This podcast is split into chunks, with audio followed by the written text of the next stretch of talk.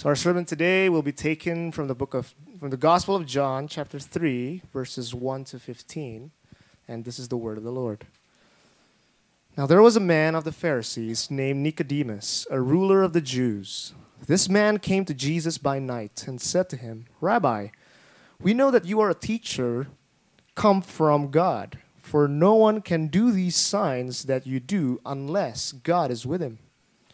Jesus answered him, "Truly, truly, I say to you, unless one is born again, he cannot see the kingdom of God." Nicodemus said to him, "How can a man be born when he is old? Can he enter a second time into his mother's womb and be born?" Jesus answered, "Truly, truly, I say to you, unless one is born of water and the Spirit, he cannot enter the kingdom of God. That which is born of the flesh is flesh, and that which is born of the Spirit is spirit. Do not marvel that I said to you, you must be born again. The wind blows where it wishes, and you hear its sound, but you do not know where it comes from or where it goes. So it is with everyone who is born of the Spirit." Nicodemus said to him, "How can these things be?" Jesus answered him, "Are you the teacher of Israel, and yet you do not understand these things? Truly, truly, I say to you, we speak of what we know and bear witness to what we have seen, but you do not receive our testimony. If I have told you earthly things and you do not believe, how can you believe if I tell you heavenly things? No one has ascended into heaven except he who descended from heaven, the Son of Man. And as Moses lifted up the serpent in the wilderness, so must the Son of Man be lifted up, that whoever believes in him may have eternal life." And thus says the Lord. Thanks, Al. Thank you, Chipta, for those announcements. Again, just to reiterate, the Mercy Ministry team will be going to Panti Asuhan Karna Kasih on Saturday. And if you want to join that, we'll be there from 11:30 to 1. If you want to join that or know more about it, please go to Emily or myself. Emily over there, or myself, give her your information and we'll contact you and tell you more about what we're doing. And Regroup, as Chipta also mentioned, is a time where a group of guys and a group of girls will spend weekly 2-hour sessions together, and they'll talk about and explore their life story. And the purpose of that is we believe that oftentimes we use Bible verses a little too flippantly. If somebody has a problem, we just throw them 5 verses and think that it's solved. And I think there's a more effective way to apply biblical truth in our lives, and that is by looking at our stories, some of the wounds we've gone through, some of the joys we've had, and I think that'll give us a window to apply those truths in deeper areas of our lives. So that's kind of the purpose of the group. So if you want to join that or be part of that, again, go to Emily or myself and tell me of your interest. We're going to start that in 2 weeks. So this will be the last week from here to next Friday of letting us know if you want to join that. All right? Okay. So today we're going to continue in our sermon through the book of John. If you've been with us for the past few weeks, you probably know we've been going through this series through John. And just a reminder of what happened before our passage today, before Jesus interacted with Nicodemus. The passage before this is Jesus in the temple. And Jesus was confronted with Jewish religious leaders of the time because he was sharing the gospel pretty much in the temple. If you remember, these Jewish leaders got upset. They confronted Jesus and they questioned him on whose authority do you do these things with? Who are you? And they hoped that by confronting Jesus, Jesus would stop, but he didn't. In verses 23 to 25 in chapter 2, you see Jesus continuing doing his ministry. So now, after a public confrontation didn't work, the Jewish religious leaders tried a more direct approach by sending a man named Nicodemus. Verse 1 says, "Now there is a man of the Pharisees named Nicodemus, a ruler of the Jews." My hope today, as we study Jesus' interaction with Nicodemus, that it'll be helpful not only to Christians, but also to those here that might still be exploring Christianity. I believe the passage is relevant to both. For Christians, it can remind us of the gospel, of the love that God has for you, and also give us a biblical paradigm of how to interact and engage with those who might still be exploring Christianity or the gospel. And it's also beneficial, I think, for those still exploring the gospel and Christianity, because I think this passage specifically addresses an issue about Christianity that could also maybe be an area of hindrance for many people. And that is the question of how Christians can believe all this stuff about salvation, all this stuff about gospel, all this stuff about what Jesus just said about the Spirit. How can we believe in these things when there is no obvious, immediate, and empirical proof to it? We'll talk about that more later, but I do believe this passage addresses both. So let's pray, and then we'll begin our sermon. Father, we come to you and we beg you once again that as we study your scriptures, we're dependent on you. And as Jesus, you just said, in your words to Nicodemus, that unless the Spirit works, it won't be effective. And we beg you and we ask you that your Spirit would work no matter how well things are presented. The words of sinful man cannot change hearts. So we beg you that your Spirit would, if it is your will. In Jesus' name we pray. Amen. All right. 3 things I want to point out from our passage today. 1 is the gospel is a transformation given to us. 2, the gospel is a reality uncontrollable by us. And 3, the gospel is a power that compels us. The gospel is a transformation given to us. It is a reality uncontrollable by us. And it is a power that compels us. All right, let's start with that first point. The gospel is a transformation given to us. So we begin in our story and the setting of the scene. And we see in verse 2 that it's nighttime. By the way, in the Gospel of John, in the book of John, every time the scene is night, it's always some sort of conflict or confrontation. And here we see a man named Nicodemus in verses 1 to 2 confronting Jesus at night. We see 2 things about this man. 1 is that he's a Pharisee, and 2, he's a ruler of the Jews. That's what verse 1 says. A Pharisee is a part of the Jewish religious authorities who believe that you can be saved by being a good person. You can be saved by being more religious. You can be saved by obeying God. That's the way you're saved. And Nicodemus was a Pharisee. But he's also a ruler of the Jews, a senior theologian, scholar, and historian from Cambridge University named Richard Bacham, said with many other historians, and confirms that the name Nicodemus, although popular in that general region, for specific Palestinian Judaism in that region and that time in history, the name Nicodemus solely belonged to a Jewish family named the Gurion family. The Gurion family named their kids Nicodemus. I think there's 4 of them named Nicodemus. And the Gurion family was a religiously, financially, and socially very, very, very established family at the time. Even the name Nicodemus means conqueror of the people. So this is an intimidating man. He came to Jesus, the setting is at night, and I think it's true that it's because previously when the Jewish authorities failed to stop Jesus in the temple, they sent, perhaps, Nicodemus, a more intimidating representation of their party. So this intimidating figure, Nicodemus, approaches Jesus that night, says in verse 2, "Rabbi, we know that you're a teacher come from God. For no one can do these things that you do unless God is with them." Now, this is not a genuine praise. This is more of a sarcastic jab. "Rabbi," which means teacher, "you must be so spiritual. Doing all these things, you must be from God." It's kind of making fun of Jesus. It's actually a common way to start a verbal argument at the time. I guess today, or back then in France, you would have a handkerchief and slap the person. That's kind of how you start an argument. Back then, you come to somebody and you say something sarcastic like that. He's kind of baiting Jesus for a response. And Jesus responded pretty straightforward. He went to the point. Now, he doesn't always respond to people in such a blunt manner. In other times, he's more curious. He's more kind. He's more sensitive. And he leads with questions. But I guess different people need different approaches. So Jesus answered him in verse 3, "Truly, truly, I say to you, unless one is born again, he cannot see the kingdom of God." We'll dig deep into that later, but for now, let's just take a look at the whole dialogue. Truly, truly, so Nicodemus comes, confronts Jesus, and Jesus says, "Truly, truly, I say to you, unless one is born again, he cannot see the kingdom of God." And Nicodemus was confused. He responded in verse 4, "How can a man be born when he is old? Can he enter a second time into his mother's womb and be born?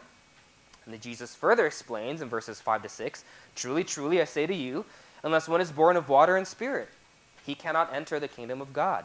That which is born of the flesh is flesh, and that which is born of the spirit is spirit." Here we see Jesus giving amazing insight into what the gospel is. A lot of us might know what the Bible says about the gospel. If somebody asked you, what does the Bible say about the gospel? You'd probably say, it's the good news that God became flesh and he died for our sins, so that now sinful people like us can be counted as innocent and righteous through his sacrifice, and now we can have a relationship with God. That's the gospel. That's correct, and that is the good news of the gospel. But that's not all. The gospel is actually much brighter and much deeper than that. Paul says, I want you to understand how high and how deep and how long and how big the love of Christ is. And I think this passage gives us an insight to what Paul meant there. Jesus here is explaining to Nicodemus, explaining to us, the good news of the gospel is not only that the mercy of God that died in our place on the cross, but the mercy of God in that the only reason of why we're able to receive the gospel is because he made us able to. The mercy of God is not only found in the fact that he died first on the cross, but the mercy of God is found in the fact that we're able to receive that in the first place is because his spirit made us able to. Now, there's a lot of people here, and every single person here might have a different opinion of why people accept the gospel or why people reject the gospel. Why is that? Why are some people like Nicodemus antagonistic towards the gospel? Why is it that some other people don't want to have anything to do with it? They're kind of nonchalant about it. They don't care much about it. But yet some other people embrace it, and they're truly changed by it. And some of us might say, well, it's because some people receive the gospel and some people don't, because it's about upbringing. If you've been brought up in a Christian family, then you're more likely to receive the gospel. If you're not brought up in a Christian family, then you're probably not going to receive the gospel. Okay, some people might say that the difference is education. People who are less educated are more prone to all this spiritual, mystical stuff. They just don't know much about, you know, how the world works yet. So less education means you're prone to accepting the gospel. Or some people might say, if you're more educated, that's why you receive the gospel. Or you might say, the gospel is more appealing to desperate people, people that need kind of a sense of purpose in life. They just have purpose, so they need something like that. Or people that need a community. Because of that, they receive the gospel. Or some might say it's because some people are just more religious, more moral. Whatever your theory is, whatever your reasoning of why people accept and don't accept the gospel, let's see what Jesus' explanation is. Let's see what his reason is.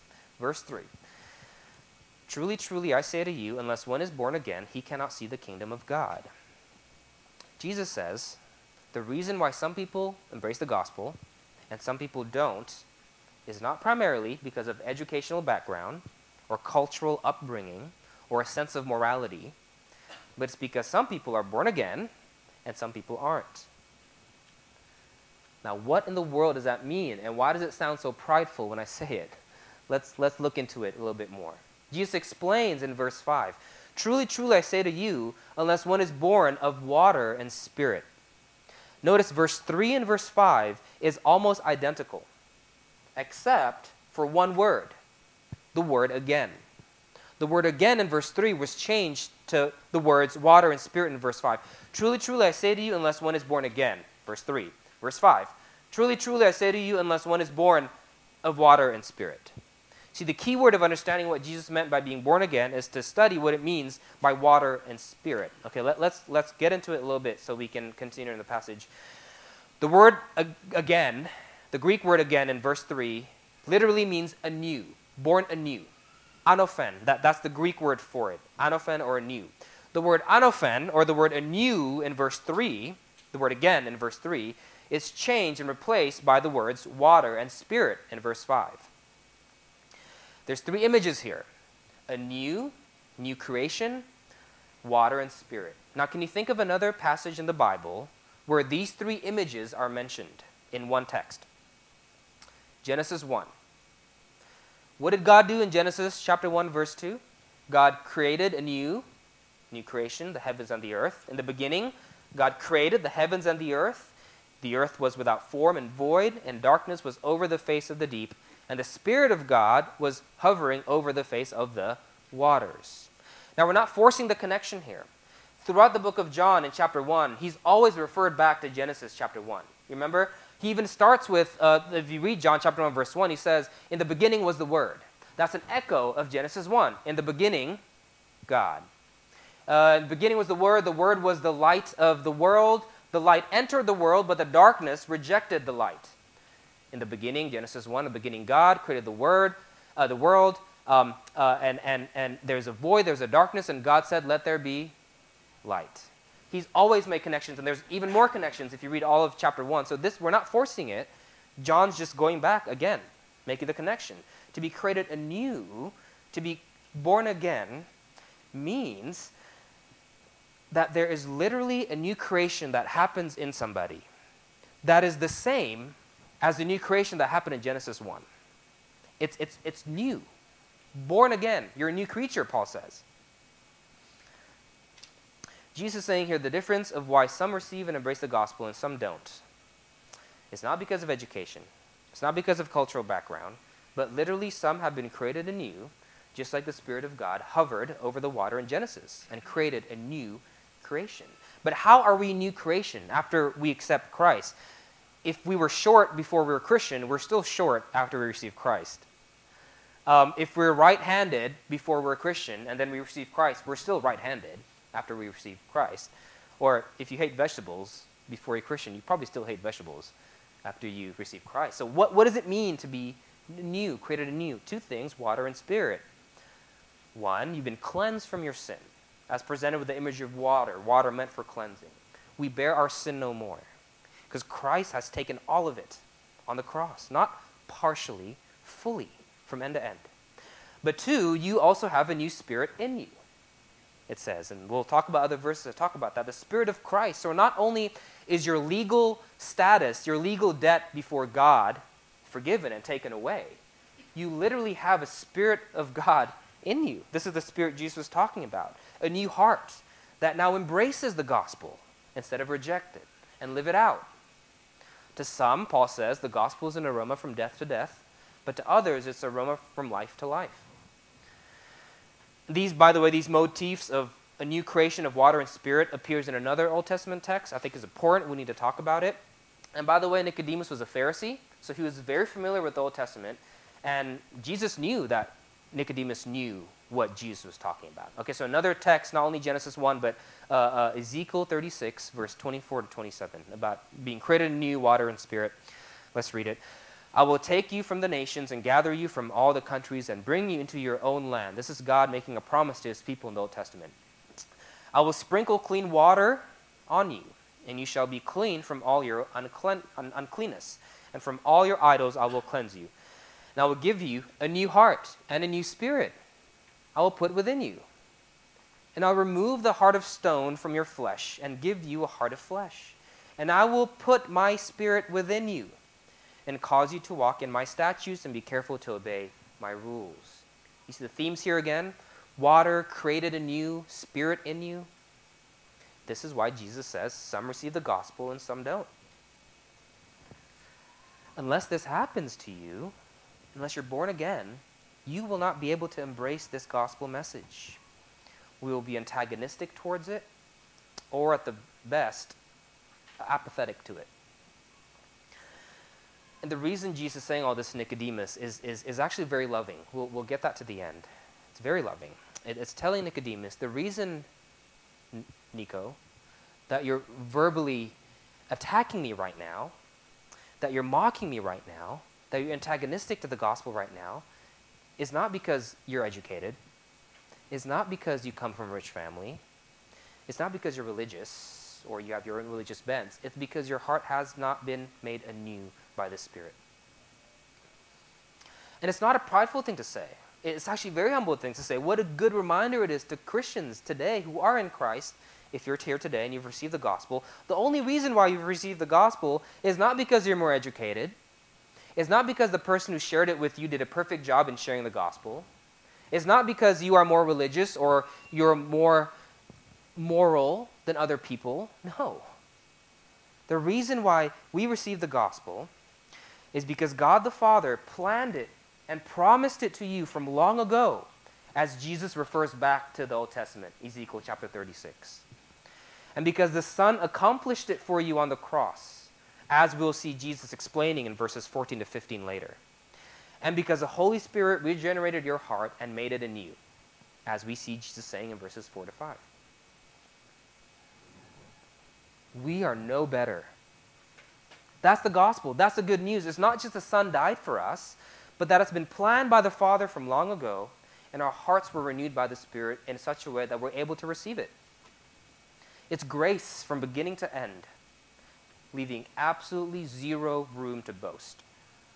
Our education, the person who shared it with you, our cultural backgrounds, our religiosity, our morality, our community, our good conscience and humility, even our own church can take zero credit for our salvation.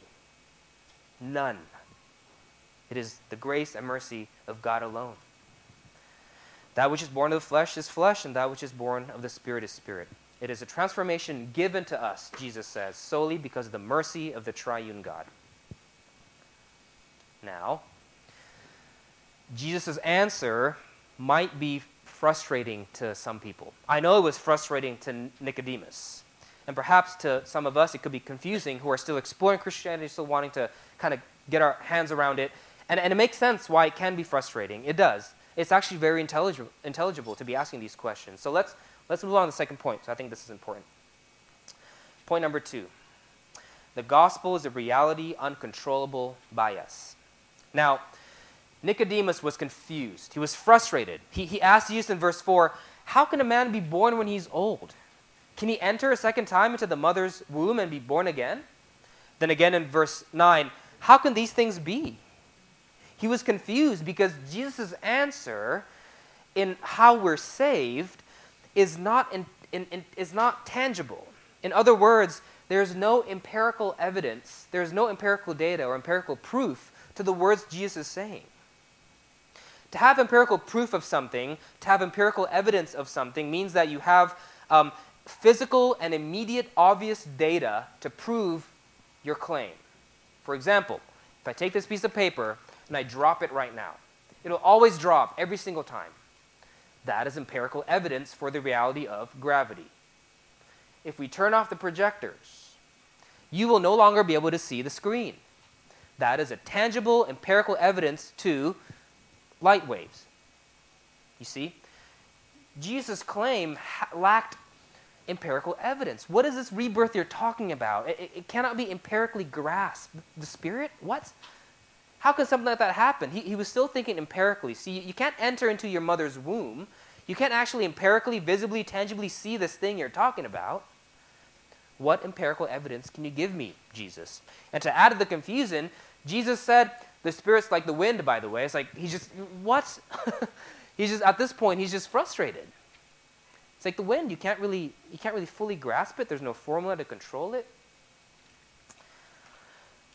Some of you may know that I was previously a Muslim. I grew up a Muslim, and I first heard the gospel when I was pretty young, but I never thought much about it. And then life happened. I went to school in Canada, and some of my friends in Canada actually took me to church. I absolutely hated it. I was repulsed by it. It was cheesy. I just didn't like it. There's just something that repelled me to it. And then I went to the U.S., went to school there. Again, somebody shared the gospel to me there. I was again repulsed by it, didn't want anything to do with it. And then all of a sudden, I heard it one more time from my assistant tennis coach at the time in the University of Memphis. And he shared the gospel to me, same exact gospel, nothing new, no new information, no new revelation, in October 2006. And at that time, it completely consumed me. It captured me. I fell in love with it. I don't know why. It's nothing new I learned. It's the same gospel. No one pressured me to receive it. But for some reason, at this point, I fell in love with it. This happened a lot of times in my ministry and campus outreach as well, in a campus ministry in the U.S. I would have this perfect, or what I thought was a perfect, gospel presentation to somebody, and I'm like, oh my gosh, how can he say no to that? And then I would just never hear back from him. He would just not care at all. And then there's other times where I'd try and share the gospel, and I just feel like I'm stumbling all over the place, and I'm struggling, my words are, I'm just so nervous, and it was the worst presentation ever. And he receives the gospel. Now, we can psychoanalyze my conversion. We can psychoanalyze the conversions that I just shared with you all day. We can speculate of why they embraced it and why some didn't. You might say the reason why I embraced it or why I didn't embrace it in Canada, but then I embraced it in the U.S. is because in Canada, I was not yet removed fully from my Muslim roots. But then later in life, I went to America, so I was further removed from my Muslim roots, and because of that, I was more ready to receive the gospel, and that's kind of the explanation why. Or you can say that Tennessee, Memphis, Tennessee, where I was at, is what's called the Bible Belt. It's kind of Southern America. There's a church in every corner. And you probably think, well, he's in the Bible Belt, so he probably felt peer pressured by his friends to receive the gospel. That's the explanation. That's why he received the gospel, because he was more pressured in America than he was in Canada. Whatever your theory is, my goal is not to defend my conversion story today, or anyone else's really. But I'm here to tell you Jesus' explanation. He said, the wind blows where it wishes, and you hear its sound. But you do not know where it comes from or where it goes. So it is with everyone who is born of the Spirit. Now let's get back to the point. What I shared about my conversion, what Nicodemus heard from Jesus, might sound suspicious to some. It might even be frustrating to others, and that's okay. I'm not upset at the fact that it is. Again, I think it's very intelligible to be thinking about these things and to be reasoning through these things. But let's briefly talk about it, because I think it's the thing that troubled Nicodemus, and I think it's the thing that is a concern for a lot of people today. Nicodemus was frustrated. What are you talking about, Jesus? You can't physically go back into your mother's womb when you're older. You can't empirically quantify this claim. There's no empirical observable data. So because there's no empirical data, it therefore must be untrue. But this is where I think we need to be a bit careful. If you think about it, there are actually many things in life that we cannot empirically prove, but yet we still claim are true. One example is human rights. Stick with me here. Human rights, it's a real thing, right? We would say that it's true. Of course. But how do you empirically prove human rights? All humans have rights. We know it's true. But how do you prove that? Well, some might say the empirical reason of why humans have rights is because when we give human beings rights, they will therefore in turn contribute to society, and they will therefore contribute to the survival of our species. That's the empirical reasoning. That's the empirical data of why human beings have rights. So the pragmatic usefulness of humans as it benefits society and survival of society, that's the empirical, tangible, immediate, obvious reason of why humans should have rights. Well, then what about humans that cannot benefit society? Like children with Down syndrome, or elderly folks with Alzheimer's disease. They don't necessarily contribute to society. They don't add to the prolonging of our survival as a species. They actually take away more than they give. They actually make our survival less likely. Do they have rights? Now, of course, everybody here, I hope, would say they do. In fact, they have the same exact rights as everybody else. Well, prove it. Give me empirical proof for that. We can't. We can't really give empirical proof that elderly Alzheimer's folks and kids with Down syndrome have human rights, but we know it's true, don't we? We know it's real. Just the fact that we don't have empirical evidence for it doesn't automatically disqualify it as a truth, as a reality. Now, I'm not saying that every claim out there that lacks empirical evidence is therefore true. No, there's a lot of crazy stuff out there. I know that. All I'm saying is just because something can't be immediately and obviously proven empirically, it does not automatically mean it's not true. For example, that all humans have rights, among other things. This gospel, this salvation, this conversion that Jesus explained to Nicodemus, it's rather difficult to empirically substantiate. It is. But I want to encourage us today to not so quickly dismiss it and disregard it just because it's empirically hard to understand. Continue thinking about it, study the Bible, what it says about it, reason through it. And as Jesus claims that if this reality does become true in your heart, if it does capture you, if it does compel you, it's because it's the work of the Spirit. And it's not limited to your cultural background. It's not limited to your level of education, not even limited by your sin.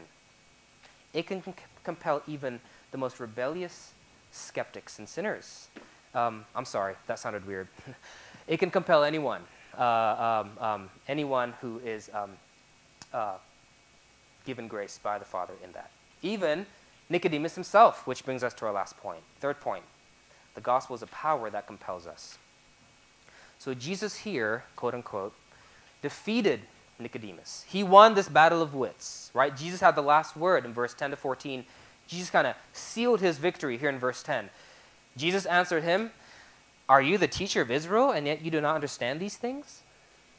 What things? What things don't Jesus understand? Well, here's a good time for us to summarize everything that Jesus has told Nicodemus. These things is everything that we've just talked about in our sermon. That our salvation is the sole act of the triune God, promised by the Father throughout the Old Testament, as Jesus refers to Ezekiel 36, accomplished by the Son of the Cross, and applied into our hearts by the Holy Spirit.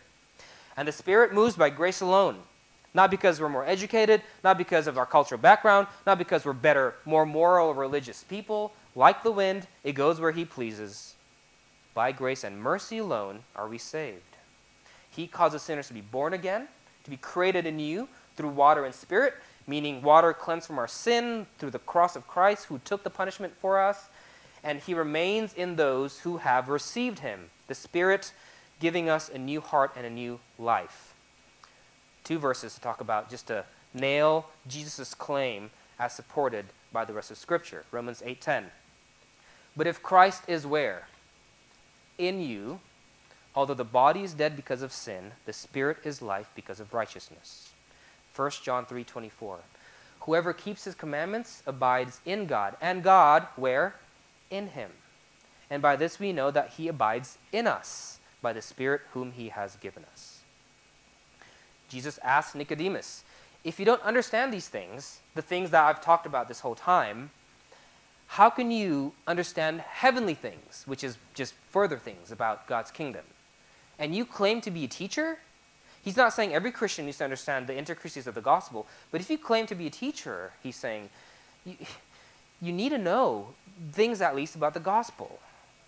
And the point here is Nicodemus was humble. He didn't know what else to say. He was the one who verbally challenged Jesus, but yet now he's the one lost for words. And if you think about it, this is the perfect opportunity for Jesus to just beat Nicodemus down. This is the perfect opportunity for Jesus to gloat over his verbal victory over Nicodemus. He could have said something like, how dare you challenge me, Nicodemus? How dare you question and speak to God in that way, you puny human being? He could have. He'd have all the right to say that. And it sounded like he was going to do that in verse 13, right? Jesus kind of sounded a bit prideful there. He said, no one has ascended into heaven except he who descended from heaven, the Son of Man. Jesus addresses himself as the Son of Man. The Son of Man is a title in Daniel 7 given to the Messiah who is to come, whose kingdom is forever, who has everlasting authority. He's saying, the Son of Man is here. Nicodemus probably thought, all right, here he goes. Go on, Son of Man. Gloat over your victory. You won. I lost. Say whatever you're going to say. This would be the perfect opportunity for Jesus to gloat. So Jesus says in verse 14 to 15, and as Moses lifted up the serpent in the wilderness, so must the Son of Man be lifted up, that whoever believes in him may have eternal life. What? How does that make sense with this conversation? You have the opportunity to gloat. You You can beat me right now verbally. You can gloat. But instead you're quoting a random passage in the Old Testament. This is actually a beautiful picture of what the gospel is. Stick with me as we bring it home. Jesus, in his opportunity to gloat and bring the hammer down, rightly so, upon this rebellious challenger of God, instead quotes Numbers chapter 21, a story where Moses lifted up a bronze serpent because at the time the Israelites verbally challenged God in Numbers 21. God was upset. God sent down his wrath on them. But then he said, Moses, lift up this bronze serpent, and whoever looks upon this bronze serpent will be saved from my wrath. Jesus here is sharing the gospel. See, Nicodemus, understanding this passage, understands he here is like the Israelites. He verbally challenged God. He's saying, God, who are you? Jesus, who are you to be saying these things? And like the Israelites, Nicodemus is currently at a spot where, after challenging God verbally, was overpowered by Jesus, and he's at a spot where God had the right to bring down the wrath and the hammer upon him. Israelites, Nicodemus, us. That's what we do. Now, we may never verbally say it, but every time we sin, every time we decide to choose and do our own thing rather than what God has called us to do, every time we disobey him, that's a challenge. We're all challengers of God. And just like Nicodemus, just like Israel at the time, we all deserve his wrath. We're all in the same boat. And this is the point where Jesus would have been justified to bring down his wrath and shame upon Nicodemus, but instead he relented. And he said what? I'm choosing to instead be like the serpent that Moses lifted up. The Son of Man will be like that serpent. I'll be lifted up. I have the right to shame you right now, but instead I'll be lifted up like the serpent, and whoever believes in me will have eternal life. Referring to what? The cross. He will be lifted up. He'll be nailed to it, actually, taking upon himself the full wrath of God that we have brought upon ourselves, that Nicodemus has brought upon himself, that the Israelites has brought upon themselves for challenging him.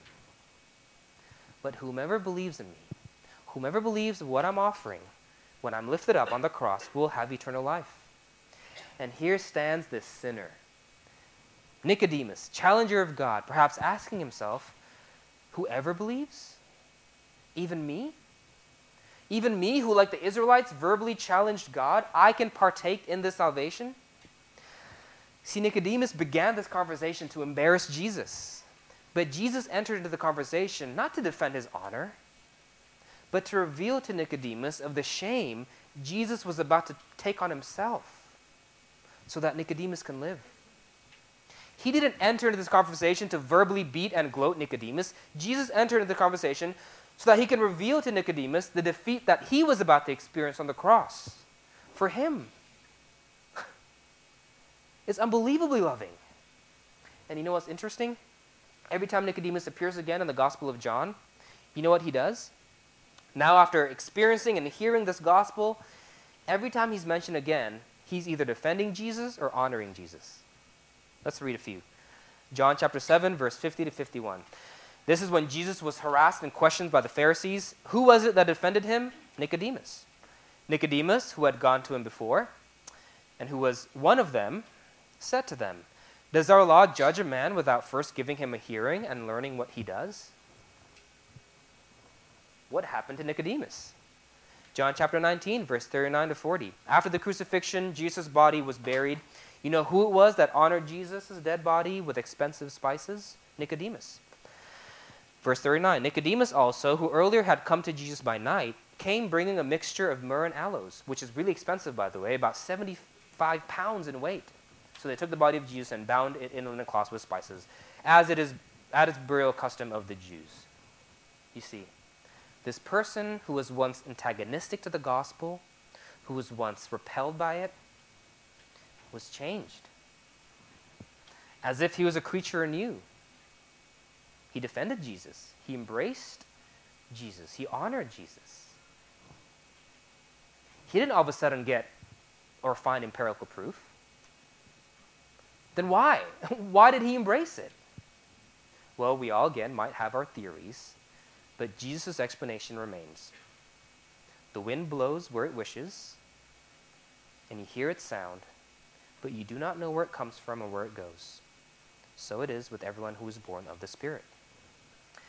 Jesus' answer, the reason why Nicodemus embraced him, is because of love of the triune God, that God the Father planned it for him long ago, God the Son will accomplish it for him on the cross, and God the Spirit will make his heart anew. And if you're in Christ today, it is because of the love of the triune God. God the Father planned it for you long ago. God the Son accomplished it for you on the cross. And God the Spirit made your heart anew. It is not because of your education. It is not because of our cultural upbringing. It is not because you're more morally righteous or because you're more religious than anyone else. It's because of grace. Has the gospel become such a power to you? And if it hasn't, then I encourage you to continue exploring it. It's very intelligible to do so. It's very, very good to do so. I just want to encourage you, don't so quickly dismiss it due to what seems to be a lack of immediate empirical evidence. Continue looking into it, study it, think about it. I'd love to talk to you about it. Ask questions about it. And our church actually is going to organize a monthly discussion group for those who are not still exploring Christianity and want to know more about it. We'll tell you more about that. We'll begin September 16th. If you're interested in joining, let me know. We would love to learn from you as well. But keep on it. And on an ending note, one more time, if you have embraced the gospel, I hope Jesus' words to Nicodemus reminded you of his love, and will further cultivate this embrace of the gospel as you continue to see just how much your God loves you, because he's wanted you for a long time, and he's paid the ultimate price for you. And he did not leave his relationship with you up to chance, but he sent his Spirit to apply the salvation into your hearts so that he can call you his forever. Friends, this is the gospel. Pray with me.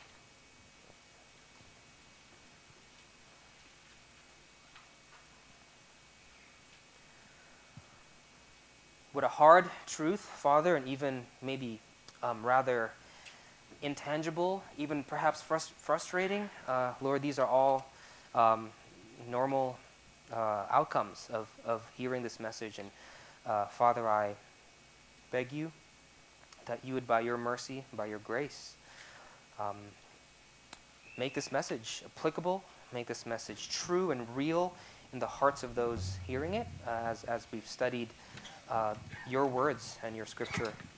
And Lord, again, as we've said at the beginning of the sermon and the worship service, as well as anything is presented, it's not going to be effective unless you decide by your mercy to move, and we beg you again for that. And Lord, if this is rather frustrating or hard to grasp or just for some people, I pray that you would continue to encourage us Christians, Lord, to be humble and continue to talk and also learn from them as we both dialogue about your truths. God, I again beg you, Spirit, I pray that you would continue to minister to our hearts now as we worship you as a congregation again, as we sing of these words and lyrics that are based on your gospel truth. Work in us and apply this truth and this reality into our hearts even deeper. In Jesus' name we pray. Amen.